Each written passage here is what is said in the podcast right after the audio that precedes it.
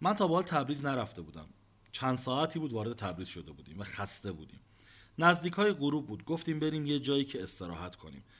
و اولین جایی که به ذهنمون رسید جایی بود که عکسش رو خیلی دیده بودیم و ازش کلی تعریف شنیده بودیم. ایلگولی پارک کردیم و پیاده وارد ایلگولی شدیم. از تهران یه سر پشت فرمون بودیم. خسته خسته. دلم می‌خواست قور بزنم. این ایلگولی مگه چیه؟ یه پارک دیگه. داخل ایلگولی یه قهوه خونه بود. وارد اونجا شدیم و یه چایی سفارش دادیم. یه سینی چای نبات آوردم با کلی مخلفات. چایی رو که خوردیم تازه چشامون باز شد و به اطراف افتاد. چند متر اونورتر دو نفر با ساز نشسته بودن و داشتن ساز می‌زدن. یه آهنگ آشنا رو. این آهنگ که انگار میفهمیدم چیه. انگار کلی باهاش خاطره داشتم. کوچه‌لere susap میشم.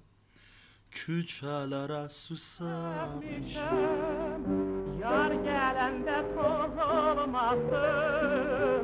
Yar gelende toz olmasın. Ele gelsin ele geçsin Ele gelsin ele geçsin Aralıkta söz olmasın. Aralıkta söz olmasın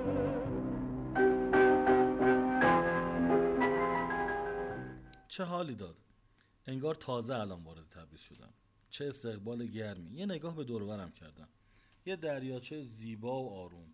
چند نفر داشتن روی اون دریاچه قایق سواری می‌کردن. یه امارت زیبا از دوران قاجار وسط آب بود که موسیقی محلی زیبایی از داخلش پخش می‌شد. مردم دور دریاچه در حال پیاده روی و قدم زدن بودن. چه آرامشی داشت. دلم می‌خواست همونجا بمونم. ولی بلند شدیم و راه افتادیم. توی مسیر قدم به قدم خوراکی های جور و جور می‌دیدیم. آش دوغ بلال دل و جیگر خلاصه هر چی که بتونه آدم و وسوسه کنه اونجا بود. ما هم که ضعیف و نفس گول همشون رو خوردیم. فردا نزدیک های ظهر راه افتادیم به سمت بازار تبریز. وارد بازار شدیم. چند تا مغازه اول آجیل و ادویه فروشی بودن. بوی ادویه های مختلف و بوی خاک آب زده ناخداگاه سرم و برد بالا یه نفس عمیق از بینی کشیدم تا همه بوها رو حس کنم که چشم افتاد به سقف بازار تاقهای گنبدی باز ارتفاع زیاد و نقش و نگارهای بسیار زیبا و سوراخهایی که از اونا نور وارد بازار می‌شد من محو ذرات گرد و غباری شده بودم که از این خطوط رد می شدن. توی بازار گشت می زدیم. پر بود از مغازه های کفش تبریز، فرش فروشی ها، بلور فروشی ها و کلی مغازه دیگه و کلی آدمای قدیمی تبریز که توش می‌تونستی ببینی. اما یه چیزی خیلی جلب توجه می‌کرد. گاری های قدیمی که روش ساندویچ های خونگی میفروختن.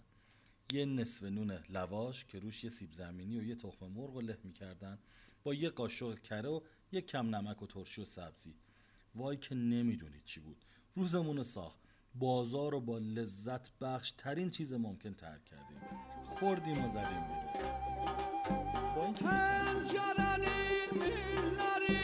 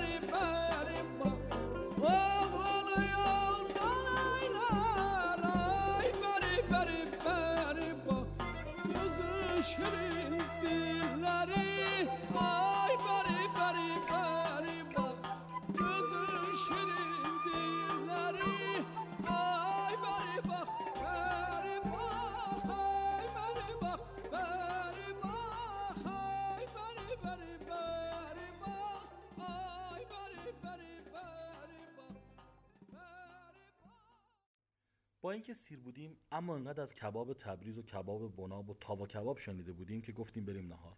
آدرس گرفتم و به همون گفتم برید چهارراه شهناز. رفتیم اونجا و وارد یه کبابی شدیم. وای خدایا چه بهشتی بود. توی یه سینی بزرگ برامون نون سنگک داغ و پیاز و ترشی و سبزی و کلی مخلفات آورده بودن. بعد برای تک تکمون یه تابه آوردن که داخلش تاوا کباب بود. تاوا کباب همون کباب تابعی خودمونه. ولی واقعا لذیذ بود. اونقدری که از خوردنش لذت بردم هنوز که هنوز مزدش زیر زبونمه. بعد صرف نهار رفتیم به سمت مقبره شعرا. یه پارک بسیار زیبا با یه ساختمون قدیمی با معماری بسیار بسیار زیبا که داشتن بازسازیش می‌کردن و واقعا جلوه خیلی خاصی داشت می‌داد به اونجا. شعرهای زیادی اونجا آرام گرفته بودن که با تابلوهای برجسته هر کدومشون رو معرفی کرده بودن. بین همه این شعرها یکیشون رو خوب میشناختم شهریار. وارد محوطه داخلی شدیم. آرامش خاصی داشت که با صدای خود شهریار دیگه تکمیل شده بود. سفر به تبریز یکی از پرخاطره ترین و زیباترین سفرها رو رقم زد. جاهای دیدنی زیادی رفتیم که تو این فرصت کم مجال گفتنش نبود. مثل روستای کندوان، قبرستان قدیمی، پارک ملی، جنگل عرسباران، خانه مشروطه، کلیسای کاتولیک و کلی جای دیگه که هر کدوم برای خودش یه قسمتی رو می‌گیره و حرف برای گفتن داره که امیدوارم شماها برید و لذت ببرید. راستی موقع برگشت از تبریز یه سوقاتی خیلی خوب توی ماشینمون بود. یکی از بهترین اتفاقات تبریز شهریار. آمدی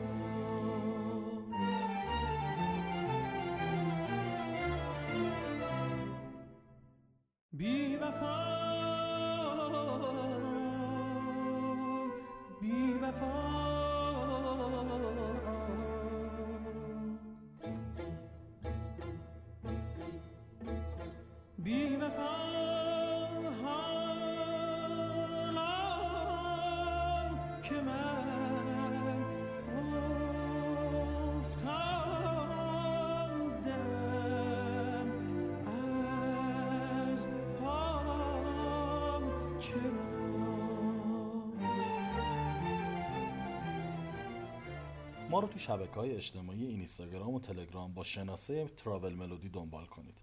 راستی از این هفته اپیزودهای ما تو سایت شنوتو، بیب تیونز و اپلیکیشن هدفون نیز پخش میشه و در هفته آینده نیز داستان حادثه تنگه رقز رو براتون خواهیم داشت و همچنین امیدواریم نظراتتون و سفرنامه هاتون رو برای ما از طریق شبکه هایی که اعلام کردیم ارسال کنید.